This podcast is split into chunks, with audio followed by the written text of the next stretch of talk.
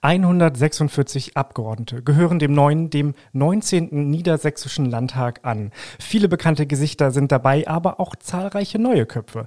Im Politik-Nerds Podcast stellen wir nach und nach ein paar der Neuen im Landtag vor. Mit Michael Lühmann von den Grünen spreche ich über seinen Weg vom Parteienforscher zum Politiker, sein ganz spezielles Verhältnis zur AfD-Fraktion im Niedersächsischen Landtag, seine Jugend in Leipzig und über die Frage, warum er die Proteste der letzten Generation gar nicht so übel findet. Politik-Nerds. Ein Podcast vom Politikjournal Rundblick. Hier sind die Politik-Nerds. Mein Name ist Niklas Kleinwächter und bei mir im Podcaststudio des Politikjournals Rundblick ist heute Michael Lühmann von den Grünen. Herzlich willkommen, schön, dass du da bist. Freue mich hier zu sein. Moin. Michael, du bist jetzt neu in den Landtag eingezogen, ähm, aber dein Label, das hast du eigentlich schon im Wahlkampf gehabt. Ich habe das schon in der Presse ein paar Mal gelesen. Du bist nämlich der Politikforscher, der in die Politik gegangen ist. Wie gefällt dir dieser Titel? Ach, das finde ich, das finde ich ganz schön, weil das ist es ja im Prinzip am Ende auch. Ich war lange Jahre äh, auf dem Standpunkt, äh, das Letzte, was ich machen will, ist aktive Politik, ähm, weil man natürlich, wenn man das beobachtet, äh, dann natürlich auch einen gewissen Blick drauf hat und sagt, oh, weiß ich nicht, ist das wirklich das, was du machen willst? Es ist ja auch durchaus ein Unterschied, ob man aktive Politik macht oder ob man drauf guckt. Das Draufgucken ist tatsächlich äh, wesentlich entspannter, weil man kann halt kritisch aus einer wissenschaftlich kritischen Distanz alles einordnen. Wenn man Politik aktiv macht, geht es um ganz andere wichtige Dinge. Das man Leute mitnimmt, kommunikativ ist und so. Das, ja, und man hat das so ein bisschen im, im, im Kopf immer natürlich, dass man Politikforscher war, lange Jahre war und äh, das natürlich auch ein bisschen in die Politik hineinträgt, wie man auf Politik guckt und muss dann halt aufpassen, dass man das mit dem Forscherdasein und mit dem Politikersein äh, nicht durcheinander kriegt. Das ist bei manchen Seiteneinsteigern die Politik ein bisschen schief gegangen, bei manchen ist es besser gelaufen. Das habe ich zumindest immer im Hinterkopf. Hast du da ein Beispiel, bei wem ist es gut gelaufen, bei wem eher schlecht? Ja, gut gelaufen ist es, glaube ich. Karl Lauterbach ist so eines dieser klassischen Beispiele, wo es ganz gut gelaufen ist, der ja nun wirklich auch das macht, was er, was er fachlich äh, vorher gemacht hat. Äh, ich habe damals einen äh, Aufsatz tatsächlich in einem Sammelband über Seiteneinsteiger in die Politik geschrieben. Das war, glaube ich, mein erster wissenschaftlicher Aufsatz, äh, der dann publiziert wurde in einem Sammelband. Und da war es äh, Michael Naumann und äh, ja, der hat, ist, ist mit, mit vielen Ambitionen gestartet und ist dann, glaube ich, politisch nicht so durchgedrungen, wie er sich das vorgestellt hat. Und vielleicht auch manchmal äh, äh auch durch, durch nicht in diesen Politikbetrieb so richtig reinpassend sein. Und das kann durchaus ein Problem sein. Also das muss man, man muss sich dann eben aus seiner, seiner Profession, aus der man kommt, auch ein bisschen lösen, um das äh, politisch gut hinzubekommen. Ist zumindest die analytische Sicht bis jetzt von mir da drauf. Kurz zur Erklärung für die, die es jetzt noch nicht wissen. Was hast du denn vorher beruflich gemacht, bevor du jetzt in den Landtag gewählt wurdest? Genau, also offiziell bin ich Politikwissenschaftler und Historiker vom Abschluss her, äh, war dann äh, erst äh, Parteien- und politische Kulturforschung als studentische Hilfskraft, dann jahrelang als, äh, das ist kein richtig ordentlicher Abschluss eigentlich, Demokratieforscher am Institut für Demokratieforschung, habe äh, ganz viel politische Kulturforschung gemacht, äh, viel zu Ostdeutschland geforscht, äh, dann kam Rechtsextremismusforschung dazu, lange Jahre. Äh, und die letzten Jahre habe ich dann noch verstärkt zu Antifaschismus in Ostdeutschland gearbeitet. Ähm, ja, das ist so ungefähr so grob das Spektrum und dann noch äh, zu Beteiligungsstrukturen in der Bürgergesellschaft, zu Einstellungen von Menschen, zu Umweltpolitik und vieles andere mehr. Also man ist immer so ein bisschen getrieben auch durch die, durch die Projektlogik, die man dann eben hat und dann muss man immer mal die Themen switchen. Parteienforschung habe ich ganz viel gemacht. Ich habe äh, lange Jahre zu den Grünen geforscht, tatsächlich auch meine Doktorarbeit dazu angefangen. Die Grünen nach Fischer 2010 sagte mein Chef damals, das ist ein super Titel, kannst du auch später als Doktorarbeit gut verkaufen. Äh, jetzt ist 2022, die Doktorarbeit ist nie fertig geworden und äh, tatsächlich war das in den letzten Seminaren, dass man eher erklären musste, wer ist Joschka Fischer. Also ich glaube, auch als Titel im Buchhandel wäre das nicht mehr ganz so erfolgreich gewesen. Das war jetzt schon total viel Inhalt deines früheren Jobs. Du hast in Göttingen gearbeitet, an der Uni Göttingen am Institut für Demokratieforschung. Genau, Uni Göttingen, Institut für Demokratieforschung. Das ist damals 2010 eine Ausgründung gewesen und da war ich im Prinzip Gründungsmitglied und bis Ende Oktober tatsächlich auch äh, äh als Mitarbeitender da und habe jetzt meinen Vertrag aufgelöst. Und genau, und jetzt mache ich halt Politik. Und das jetzt, um mal ein bisschen äh, Transparenz herzustellen. Ähm, daher kennen wir uns. Ich habe da nämlich früher, als ich in Göttingen studiert habe, auch äh, einige Kurse belegt am Institut für Demokratieforschung. Irgendwann zwischen 2011 und 2017 muss das gewesen sein. Habe ich jetzt noch einmal äh, nachgeschaut. Und ich hatte auch ein Seminar bei dir und irgendwie da, daher kennen wir uns schon. Das Seminar war natürlich zu den Grünen. Erinnerst du dich daran? Ich habe mehrere Seminare zu den Grünen gemacht, aber ich, der, der Name ist mir präsent geblieben. Das Thema, man sehe es mir nach äh, bei der Menge der Hausarbeiten, die man dann betreut, nicht mehr. Aber äh, genau, also an diese grünen Seminare habe ich immer eine ganz gute Erinnerung, weil mein, also ich bin vom äh, Politikwissenschaftler vom Herzen her eher Historiker und ich habe immer versucht, äh, so die langen Linien zu ziehen und habe auch gerne bei der Lebensreform um 1900 angefangen, um zu erklären, wo kommt eigentlich ökologisches Denken her. Ähm, und das, das fand ich immer ganz schön, diese Seminare, weil man, weil man jenseits der klassischen Politikwissenschaft, wo man äh, viele Zahlen äh, rechnet, inzwischen heutzutage einfach auch das historische Fundament liegt. Wo kommt das eigentlich her? Was sind so die Kernkonflikte und was sind so Konfliktstrukturen, in denen sowas wie grünes Denken entstanden ist? Wie fundiert sich das in der Gesellschaft und sowas?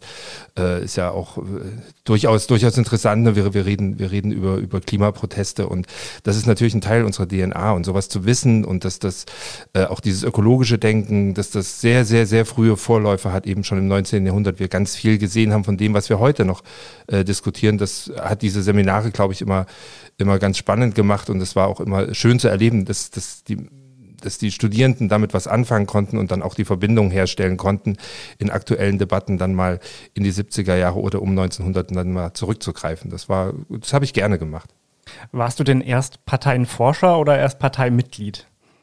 Ich war tatsächlich erst Parteienforscher, äh, habe mich auch lange Zeit schwer getan, Parteimitglied zu werden, weil das eben so eine äh, schwierige Geschichte ist, äh, zu der Partei zu forschen, der man auch angehört. Es gab dann äh, irgendwann, äh, wir haben das viel diskutiert bei uns im Haus und tatsächlich äh, kenne ich äh, nicht viele Parteienforscher, die nicht in der Partei sind.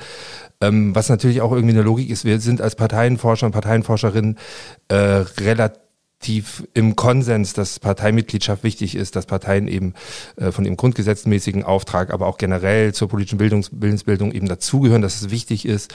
Und wir können auf der einen Seite nicht immer erzählen, geht alle in die Parteien, es ist wahnsinnig wichtig, bringt euch ein und dann sind wir das selber nicht. Ich habe aber immer äh, auf Amt und Mandat und ähnliche Geschichten verzichtet. Also das habe ich nie gemacht. Ich war einfach nur äh, zahlendes Parteimitglied bis vor kurzem. Das hat sich geändert, aber dazu äh, kommen wir gleich mhm. noch. Meine Seminararbeit, die ich damals bei dir geschrieben habe, will ich jetzt nicht wieder rausgraben. Ich habe mhm. sie auch nicht mehr wiedergefunden, aber ich erinnere mich noch daran, dass es äh, das Thema war äh, Schwarz-Grün. Die Koalitionsoption Schwarz-Grün war damals äh, ein großes Thema, weil es ja das erste Mal auf Bundesebene hätte passieren können. Gab schon Beispiele ähm, aus, aus Ländern oder aus äh, der Kommunalpolitik. Wärst du denn selber, bist du selber ein Fan von Schwarz-Grün oder bist du ganz froh, dass das hier in Niedersachsen, jetzt wo du selber mit in der Politik bist, keine Option mehr war? War ja im Wahlkampf immer noch mal so Thema, aber jetzt war ja ziemlich klar, das wird jetzt Rot-Grün, so die klassische Koalition. Bist mhm. du damit eher zufrieden als mit Schwarz-Grün? Ich bin total glücklich mit Rot-Grün und ich glaube, wir merken das auch. Äh, es, äh in der Zusammenarbeit, in der Zusammenkunft jetzt, das ist schon, und das ist, das ist so ein, so ein, ja, das klingt manchmal so klischeehaft, aber ich glaube schon, dass das in Niedersachsen, und das ist auch vielleicht spezifisch für Niedersachsen, dass das eine echte Liebesheirat ist. Also hier sind zwei Partner, die, die wirklich gerne zusammenarbeiten wollen. Äh, gleichwohl fand ich das als Wissenschaftler immer, immer sehr interessant, äh, über Schwarz-Grün nachzudenken. Ich habe mal dieses, dieses Sprachbild benutzt, ne? das ist so ein bisschen äh, Schlingensief äh, inszeniert, äh, Wagner, das ist so, diese, diese, diese, diese unterschiedlichen Formen von Bürgerlichkeit, das war damals auch diese große Debatte, die auch ein bisschen äh, abgerutscht ist in, in komische, äh, in nicht analytische Kategorien. Äh, aber diese Frage von neuer Bürgerlichkeit und alter Bürgerlichkeit, das war um 2011, 12 war das eine Riesendebatte. Auch ein bisschen eine künstliche Debatte, aber äh, das, das war schon im Prinzip dann der Ausdruck dessen, wenn man es mal auf Parteienebene hochzieht. Ich glaube aber schon, und das sehen wir im Bund, das sehen wir auch äh, hier im Land und das sehen wir auch in anderen Ländern, dass Rot-Grün schon immer noch die, die natürliche Option ist. Zumal wir auch beobachten, wie sich die CDU gerade positioniert im Bund unter März oder so.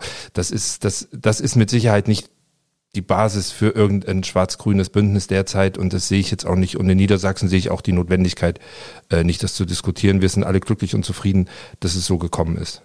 Bist du einer von diesen neuen Bürgerlichen? Ach ja, wenn man es so kategorisieren würde, würde vielleicht, also ich würde mir auch eine Schlingensief-Inszenierung, wenn er noch leben würde, äh, zu Wagner vielleicht angucken. Ähm, von daher vielleicht schon auf so einer kulturellen Ebene mag das sein, äh, auf einer, auf einer politischen Ebene, ja, weiß ich nicht. Das mit dem Bürgerlichen ist so eine, so eine, ja, so eine, so eine schöne Kategorie, die, die, die auf der einen Seite irgendwas beschreibt, auf der anderen Seite großer Quatsch ist. Ähm, aber dass ich jetzt vollkommen unbürgerlich bin, das glaube ich auch nicht. Ich komme aus einem Haushalt, meine Eltern waren beides promovierte Chemiker. Ähm, nee, eigentlich eher so ein Naturwissenschaftlerhaushalt. So ein bildungsbürgerlicher Haushalt waren wir nie.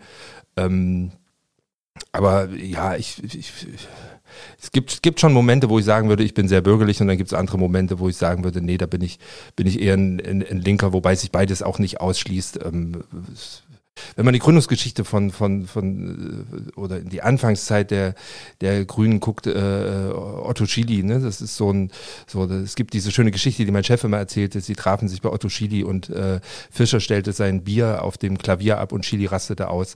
ähm, ich, ich, ich glaube, es gibt diese Differenzen und es gibt diese Nähen, beides.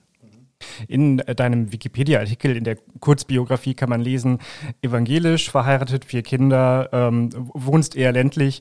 Ist das nicht auch irgendwie spießig bürgerlich? Ja, wenn man es, wenn man, ja, wenn man so liest, äh, wahrscheinlich schon, ja. Aber die Realität sieht genau. anders aus. Äh, nee, ich bin auch, ich habe auch mit mit 24 geheiratet, bin mit äh, 24 erste Mal Vater geworden, vier Kinder, ja, das ist, weiß ich nicht, das ist, ich bin einfach ein Familienmensch und tatsächlich, was meine meine starke Prägung ist, äh, das ist weniger so dieses bürgerliche, sondern ich komme aus einem sehr kirchlichen Milieu, aus dem ostdeutschen kirchlichen Milieu, wobei man dann immer sagen muss, diese ostdeutsche Großstadtkirche, ich bin äh, in Leipzig aufgewachsen, das war schon zu DDR-Zeiten immer so ein Sub Substitut für so eine, ja, wie wir, hier würde man sagen, so eine linke, grüne, bürgerrechtlich, ökologisch orientierte Bürgerlichkeit, so eine Ersatzbürgerlichkeit.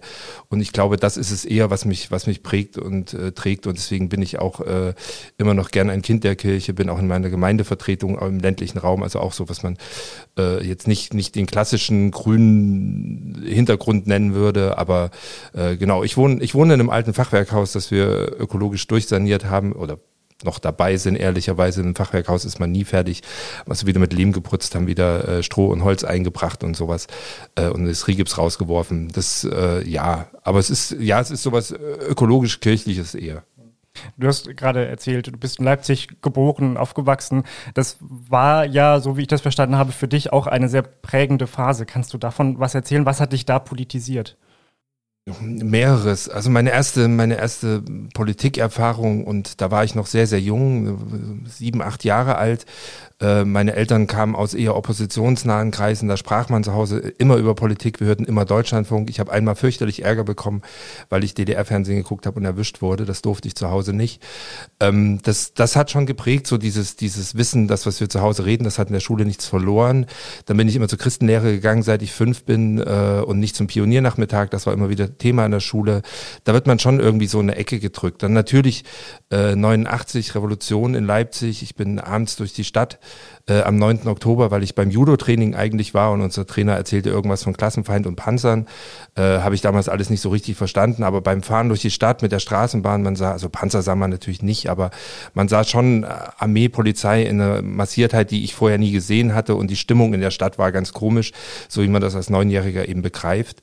Ähm, und dann diese Revolutionszeit, wir sind immer zur Montagsdemo gegangen. Natürlich, das, das, das prägt dich, das kriegt man auch nie wieder weg, wenn ich, wenn ich heute die Bilder sehe aus Leipzig mit den Sprechchören, da läuft es mir kalten Rücken runter. Wenn ich erzähle davon, läuft es mir kalten Rücken runter. Ähm, das war mit Sicherheit eins und das die die die letzte prägende äh, Geschichte ist einfach das Aufwachsen. Wir haben diese ganzen Bücher ja zur Kenntnis genommen, Baseballschlägerjahre.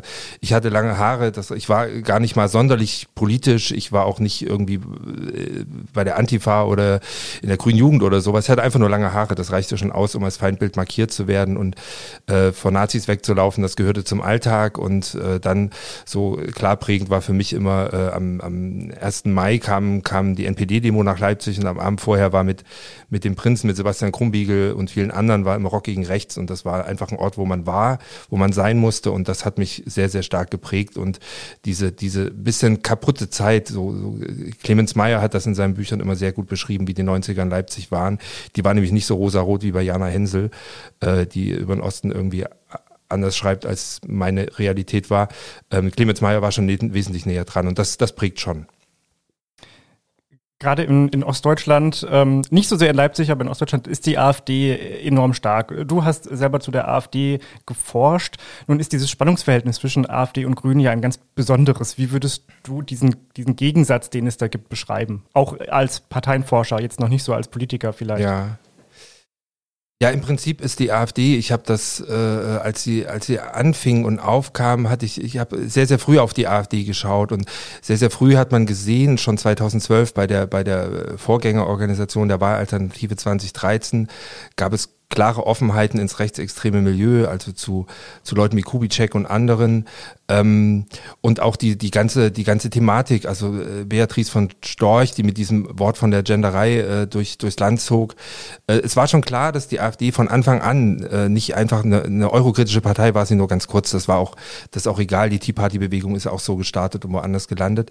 Das war immer äh, so ein Versuch der, der, der Gegenreform und, äh, und oder ne, ich hab mal, irgendwie die Kräfte der Gegenreform sind angetreten, also schon auch massiert angetreten.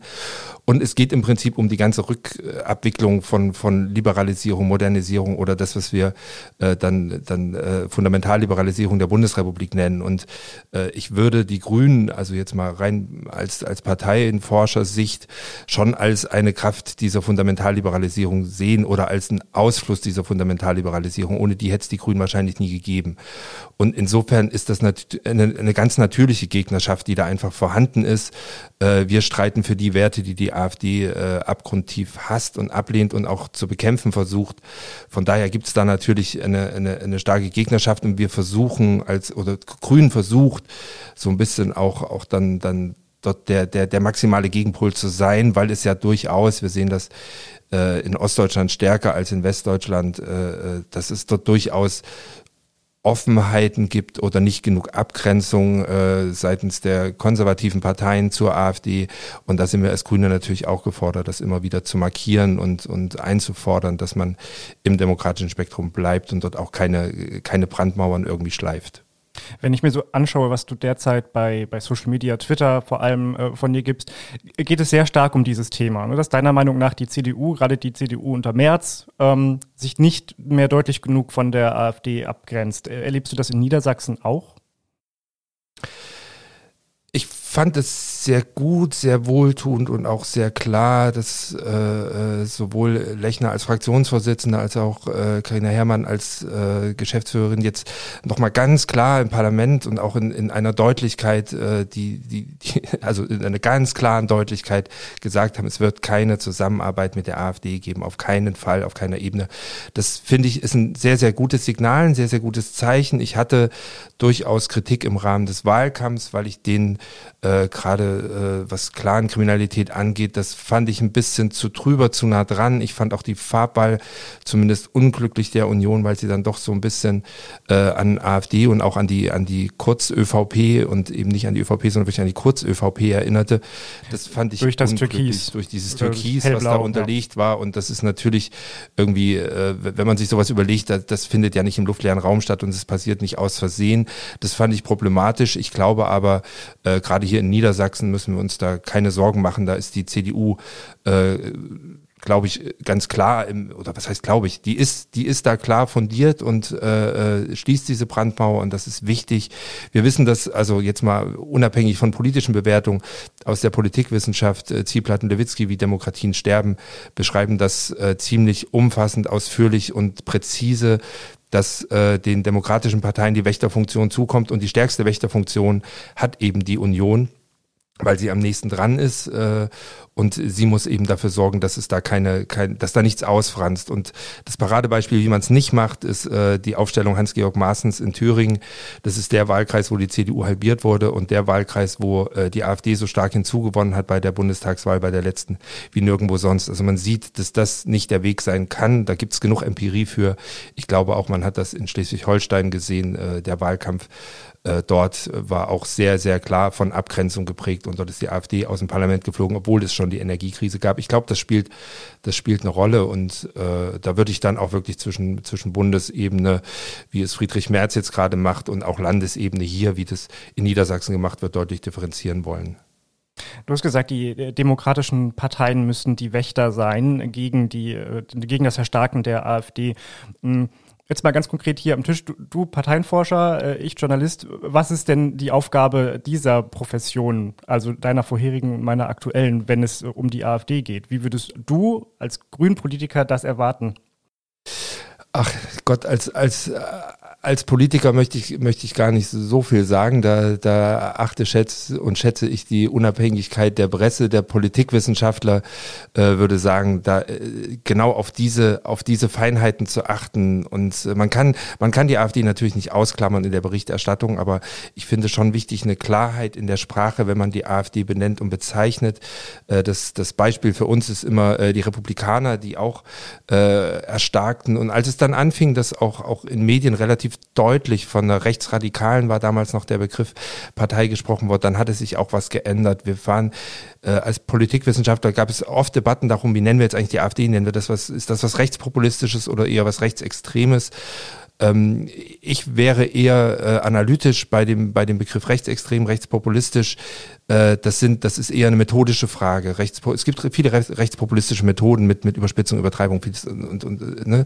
Äh, das, das kennen wir alles. Aber wenn es um den Kern geht, um den Inhalt der Programmatik, dann bin ich zumindest auf politikwissenschaftlicher Ebene äh, immer zu dem Schluss gekommen, dass wir dort äh, eine ganze Menge an rechtsextremen Anleihen haben und die muss man dann eben auch klar benennen. Die AfD-Fraktion Niedersachsen hat einmal deine Entlassung gefordert. Ich habe in der Recherche die Überschrift gefunden, AfD-Fraktion Niedersachsen fordert die Entlassung des Göttinger Demokratieforschers in Anführungszeichen gesetzt, Michael mhm. Lühmann. Was steckte dahinter? Ja, das, äh, das, das steckte ganz konkret dahinter, dass sich dem äh, SWR ein Interview gegeben hat, wie man äh, mit der AfD umgeht. Da war ich als Politikwissenschaftler angefragt worden und ich habe dann äh, lang und breit erklärt, dass man diese Partei maximal ausgrenzen muss, dass man eben äh, Brandmauern einzieht, habe auch auf äh, das Schweriner Modell hingewiesen, wo eben die Parteien eine klare Verabredung hatten, wie man mit der AfD umgeht. Ich finde, das hat auch im Vergleich Ostdeutschland, wenn man die AfD-Ergebnisse in Mecklenburg-Vorpommern sieht, auch ganz gut äh, funktioniert und habe daraus dann abgeleitet, äh, dass man äh, damit, äh, indem die AfD nicht stattfindet, auch, auch nicht, nicht als Anleihe in eigener Programmatik stattfindet, sondern wirklich ausgegrenzt wird und ihre Forderungen ausgegrenzt werden, dann frustriert man die Partei und am Ende frustriert man auch ihre Wählerinnen. Und indem man WählerInnen frustriert, kann es dazu kommen, dass die fernbleiben von der Wahl.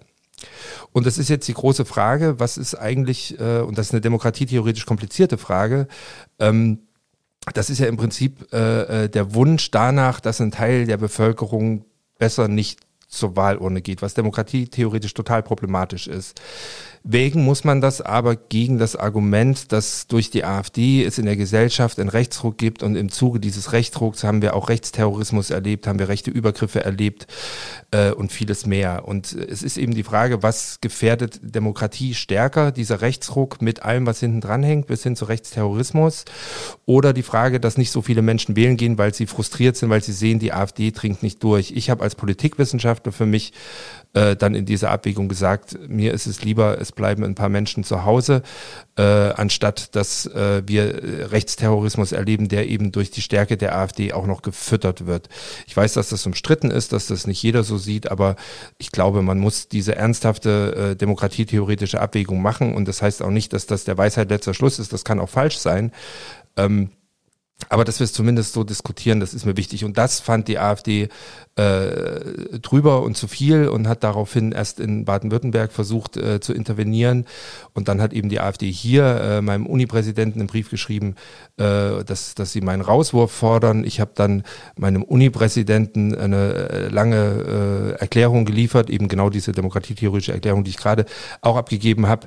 Das hat meinen Unipräsidenten überzeugt. Ich bin an der Uni verblieben, durfte weiterforschen. Die AfD hat sich als Fraktion zerlegt im Nachgang. Also das das war dann, ja, das ist, weiß ich nicht, ob man damit im Nachhinein recht bekommt, aber äh, das war zumindest der Effekt, der da rausgekommen ist, ja.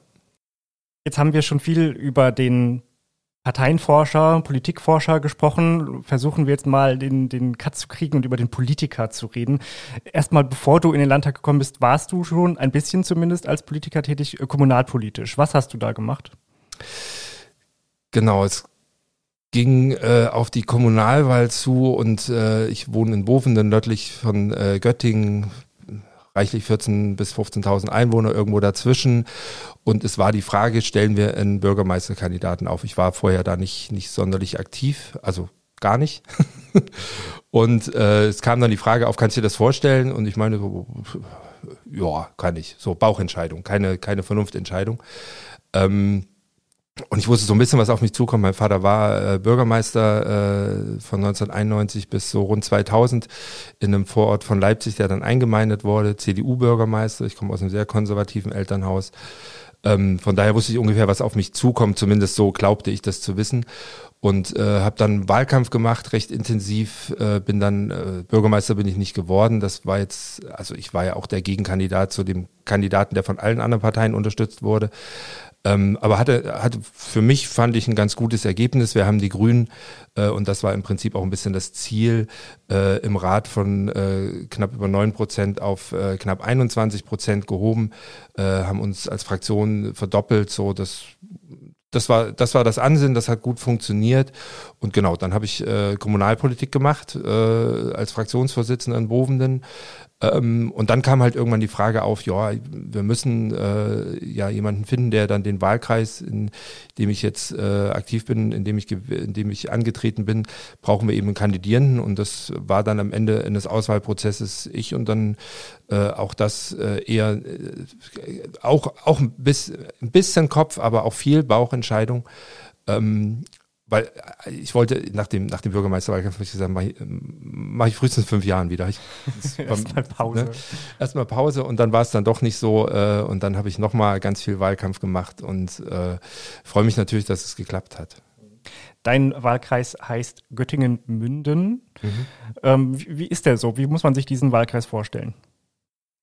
Äh, optisch erinnert er ein bisschen an ein Seepferdchen, weil er so äh, nördlich von Göttingen so ein bisschen quer geht. Dann geht er in einem langen Schlauch runter bis äh, kurz vor Kassel. Es ist, äh, und es schlägt noch so ein bisschen Göttingen-Krone mit rein und so die Göttinger Westdörfer, ähm, Bovenden, Dransfeld, Hanmünden als, als größte Stadt dann eben in dem äh, Wahlkreis und dann eben ganz unten Stauffenberg. Und äh, Stauffenberg zum Beispiel hat äh, eine starke Anbindung an Kassel. Der ÖPNV äh, ist zwar problematisch, aber zumindest, also nach Kassel, weil das immer so länderübergreifend, äh, die Randgebiete kennen das alle. Ähm, aber die, die, haben, die haben dann bisweilen ganz andere Probleme als äh, jetzt äh, Göttingen-Krone oder, oder, oder Hanmünden. Ähm, es ist ein eher ländlich geprägter äh, Wahlkreis, äh, je, zumindest je weiter man südlich kommt. Klar, Bovenden ist, ist schon eher Speckgürtel, wenn man im Bovenden, aber das besteht ja auch aus mehreren Ortsteilen. Wenn man da schon zwei Ortsteile weiter äh, geht, da fährt der Bus dann nur alle zwei Stunden so. Also das ist im Prinzip das, was diesen Landwahlkreis ausmacht. Das ist nah an Göttingen dran, aber schon sehr ländlich mit diesen klassischen Problemen, die man im ländlichen Raum hat, mit, mit äh, ÖPNV und vielem anderen mehr. Das ist relativ prägend und das sieht man dann in den Ortsteilen, wenn man dann in Ortsverbänden unterwegs ist, gibt es auch eine ganze Menge an Fragen, die sich dann eben überlappen, überschneiden, die sie alle haben. Mhm. Und wie war das jetzt dort Wahlkampf zu machen? Also ich kann mir vorstellen, in Göttingen Stadt wäre das wahrscheinlich ganz anders gewesen. Äh, du als äh, grüner Parteienforscher, der an der Uni arbeitet, hätte da ein anderes Standing. Wie war das für dich jetzt als Grüner in diesem doch sehr, sehr ländlichen, vielleicht eher konservativen äh, Wahlkreis ähm, Wahlkampf zu machen? Ja, das war spannend. Ich kann es ja ein bisschen aus wie, wie ich gerade schon gesagt habe, so ein bisschen ländlich ist es ja auch durchaus. Ähm, es ist jedenfalls nicht diese, was wir als, als Politologen sagen würden, ne, so klassisch äh, eine Universitätsstadt, also die, die eher junge, weibliche, universitär angebundene Wählerin ist im Prinzip das, was wir am besten mobilisieren können. Ähm, das hat man natürlich in diesem Wahlkreis dann deutlich weniger. Es ist eine andere Altersstruktur, es ist eine andere Sozialstruktur, eine andere Bildungsstruktur und andere, andere Probleme, die man auch hat, einfach vor Ort.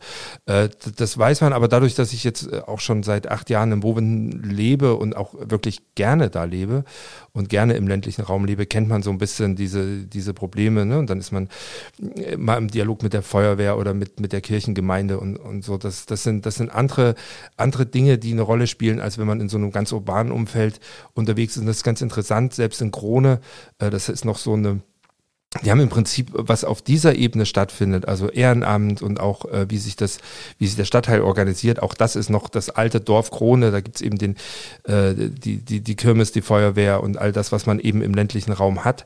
Und äh, sich klar zu machen, dass das, das das im Prinzip auch die sind, die man erreichen muss, mit denen man ins Gespräch gehen muss und die nicht natürlicherweise äh, schon, schon ganz grünaffin sind.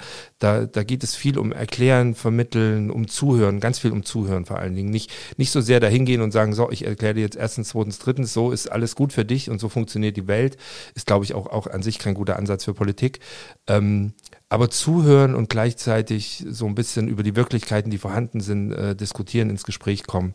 Das ist, glaube ich, ganz zentral und ich hoffe, das ist mir ganz gut gelungen. Ich war einfach wahnsinnig viel vor Ort, viel im, im Wahlkreis unterwegs, der ist sehr groß, man ist äh, viele, viele Reisezeiten und auch die Erkenntnis, dass wir gerade ÖPNV viel machen müssen, weil wenn man einen Abendtermin in Stauffenberg hat, dann kann man nur mit dem Auto fahren, weil eben sonst äh, muss man dort übernachten äh, und mit dem Auto braucht man von Stauffenberg nach Bovenden 25 Minuten, weil man eine Autobahn hat mit dem Bus und Zug eher zwei Stunden. Also wir sehen auch ganz praktisch, wo die mhm. Probleme liegen und die Herausforderungen. Ein paar Fragen im Schnelldurchlauf. Wo war die Wahlparty?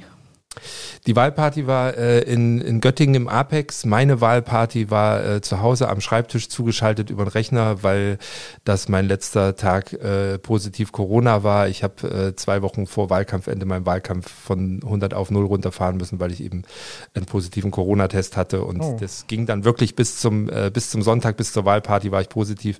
Montag konnte ich mich dann freitesten und direkt in die Arbeit stürzen. äh, gute Überleitung zum nächsten Punkt. Wie ging es dann weiter? Wie war Tag 1? Du durftest wieder raus und bist direkt nach Hannover gefahren. Oder was hast du gemacht? Äh, Tag eins habe ich mich, glaube ich, noch ein bisschen sortiert, weil ich dann ja auch, ich habe dann nachmittags erst den Test bekommen.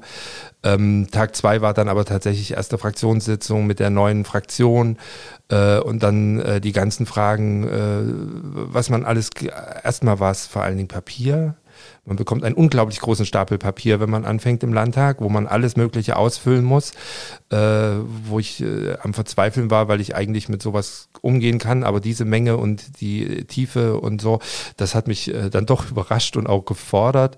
Äh, Büro aufbauen, äh, Mitarbeitende finden, äh, gleichzeitig zu gucken, wo will man sich inhaltlich hin orientieren. Das, ja, das vieles, vieles parallel und auf einmal und äh, direkt gefordert. Das, das war schon spannend. Wo hast du dein Wahlkreisbüro eingerichtet? Ich habe jetzt ein kleines Wahlkreisbüro tatsächlich im Bovenden. Ähm, und wir sind dabei, weil uns das wichtig ist, äh, Politik im ländlichen Raum auch sichtbar zu machen, sind wir dabei, in Hanmünden ein Büro aufzubauen. Das befindet sich äh, noch in der Renovierungsphase. Das ist ein altes Büro in einem alten Fachwerkhaus, noch im Urzustand. Äh, das wird ein bisschen dauern, aber dann werden wir dort hoffentlich auch ein Büro haben, wo wir auch die Möglichkeit haben, eine Veranstaltung zu machen und in größeren Runden zu tagen. Einfach, dass wir sichtbar sind im Wahlkreis. Das ist, glaube ich, ganz wichtig. Das gab es bisher nicht. Also es gab weder in Bovenden noch in Hanmünden ein grünes Büro. Und ich glaube, das gehört auch zu der Ernsthaftigkeit dazu, mit der man äh, Politik im ländlichen Raum macht, dass man erreichbar ist, dass man sichtbar ist, dass man vor Ort ist. Jetzt ging die Arbeit hier in Hannover im Landtag schon richtig los. Wo arbeitest du mit? In welchem Ausschuss sitzt du? Also ich sitze im, als, als innenpolitischer Sprecher meiner Fraktion sitze ich äh, natürlich im Innenausschuss, ähm, sitze zusätzlich dazu im Verfassungsschutzausschuss. Das es gibt so gewisse Nähen natürlich äh, thematischer Natur und äh, vertrete dann noch im Petitionsausschuss, weil äh, das ist ja auch äh, eine, im Innenbereich gibt es auch viele Themen, die sich dann in dem Petitionsausschuss irgendwie spiegeln oder die da rauskommen, die wir dann äh, über den Innenbereich äh, bespielen müssen ähm, und dürfen. Und äh, das, das ist ganz interessant interessant und im Justizausschuss bin ich noch äh, als Vertreter. Also das ist einfach, wir haben so ein bisschen auch so eine so eine innere Logik, dass diese diese nahen Bereiche sich dann auch durchaus äh, vertreten. Das hat natürlich auch viel mit Terminkoordination zu tun. Das ist auch so eine Erfahrung. Ich dachte schon immer im Wahlkampf, äh, dass Terminkoordination anstrengend ist oder oder aufwendig ist und man nur noch nach Kalender lebt. Hier in Hannover ist es noch mal deutlich stärker geworden. Recht. Ich, äh, äh, und ich dachte schon im Wahlkampf war es viel. Äh, also das, äh, das Genau, und da, dadurch ist dann diese inhaltliche, inhaltliche Nähe da und dann gibt es noch polizeiliche Datenerfassung und so, was da so ein bisschen hinten, hinten dran hängt. Aber Hauptausschuss ist äh, Innen- und äh, Verfassungsschutz. Als jetzt der Innenausschuss getagt hat neulich, äh, war mein Chef Klaus Walbaum auch mit dabei und hat berichtet, wie das so war. Und er hat erzählt, dass du dich zu Wort gemeldet hast, weil relativ viel über die Klimaproteste diskutiert mhm. wurde. Mhm. Und du warst offenbar äh, der Ansicht, dass das äh, eine falsche Prioritätensetzung ist, weil doch der Rechtsextremismus das viel größere Problem sei. Warst du da überrascht von der politischen Praxis, als was dich da im Ausschuss erwartet hat, dass man über andere Themen gesprochen hat, als du erwartet hattest?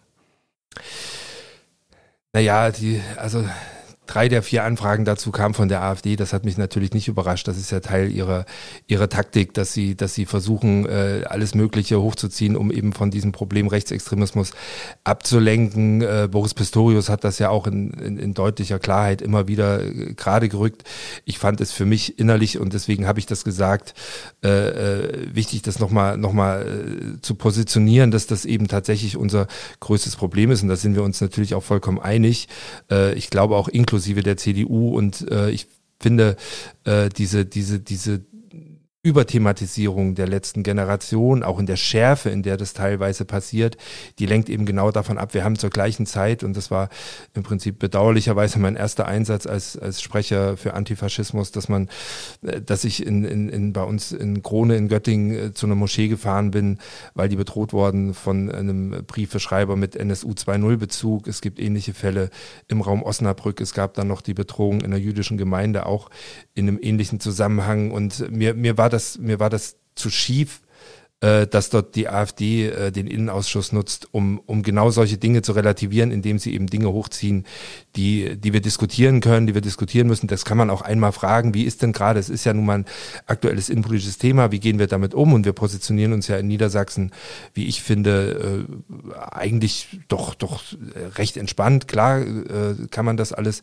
kritisch einschätzen und da gibt es bestimmt auch äh, divergierende Meinungen, wie, wie, man, wie man zu den Aktionen an sich steht. Wie stehst, wie stehst du denn zu den Aktionen der, der sogenannten letzten Generation, also die, die sich festkleben und Kartoffelbrei auf Kunst werfen? Äh, ich, ich sehe das Anliegen, ich verstehe auch die, die Alarmiertheit und äh, im Prinzip die, die, die Erkenntnis, dass man, dass man äh, das disruptiv machen muss und dass man Aufmerksamkeit braucht. Es gab ja durchaus auch aus diesen Zusammenhängen im, im, im Vorfeld, da ging es ja damals noch um, um Lebensmittelverschwendung, da haben sie tolle Aktionen gemacht, da haben sie, haben sie äh, containert und haben dann äh, vor den, also Lebensmittel aus dem Container gerettet und die vor dem Supermarkt verschenkt und haben sich gleichzeitig bei der Polizei gemeldet gemeldet und haben sich selbst angezeigt. Ähm, und dann kam die Polizei und musste dann, weil eben so die Regeln sind, ihnen die Lebensmittel wegnehmen und die wieder in den Mülleimer schmeißen.